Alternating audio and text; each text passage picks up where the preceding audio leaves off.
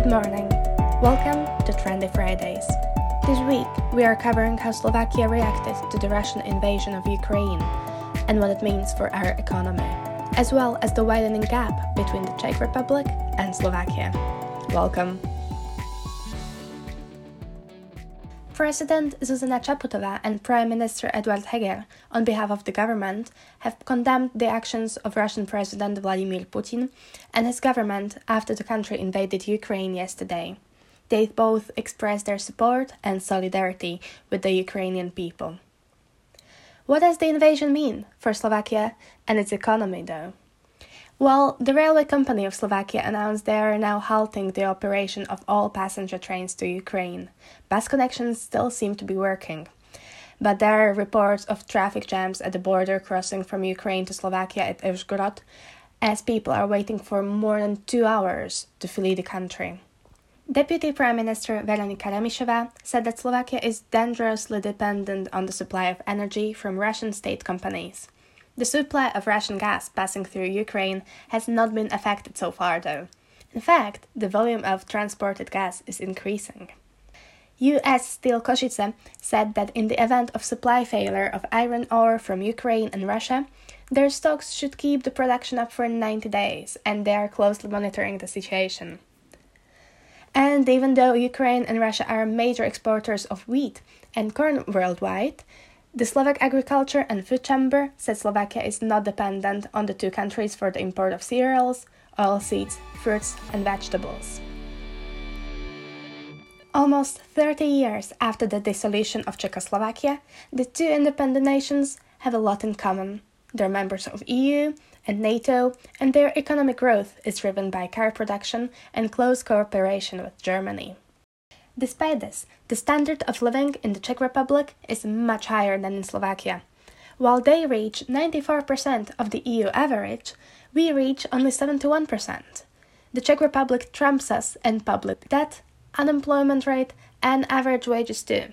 If you want, take a look at the Czechoslovak split in a series of graphs on the website of Trend. Between 2011 and 2019, both our GDP rates were outperforming the EU average then unemployment numbers aren't so positive.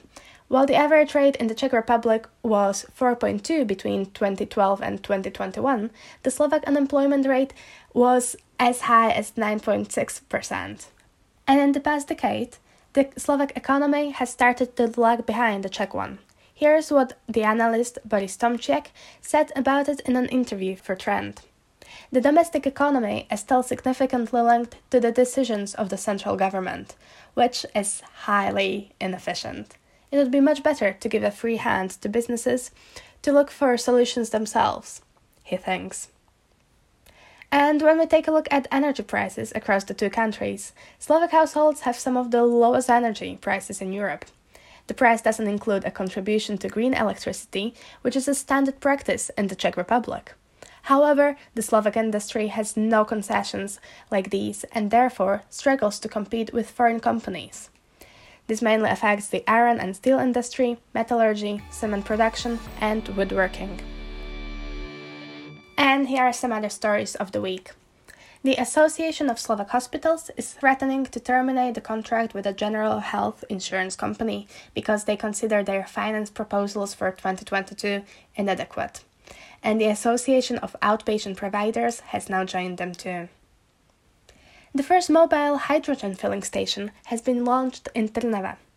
Minister of Economy Richard Sulík attended the opening ceremony and said the national hydrogen strategy has more projects like these in stock.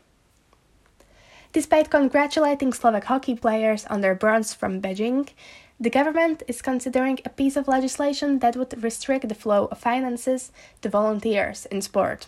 If the state reduces the financial compensation it pays to volunteers, sport will become less attractive for them. This would be another blow after harsh pandemic measures. And the city of Bratislava is expanding rapidly. In 2011, there were 411,000 people living in the city. In 2021, the number rose to 475,000, and according to the local authority, the real number might be even higher. The capital acts like a hoover, sucking out the population of all the other cities who, aside from Žilina, have been losing residents. Check out Trend's interactive map to see how each city fares. And finally, on the fourth anniversary of the murder of journalist Jan Kuciak and his fiancée Martina Kušnírová, the spontaneously set up remembrance place in the SNP Square was turned into a permanent memorial. It was created by students and teachers from the Faculty of Architecture and Design at the Slovak University of Technology. And that's it for the week. Thank you for listening. My name is Simin Borowska, and I'll see you next week.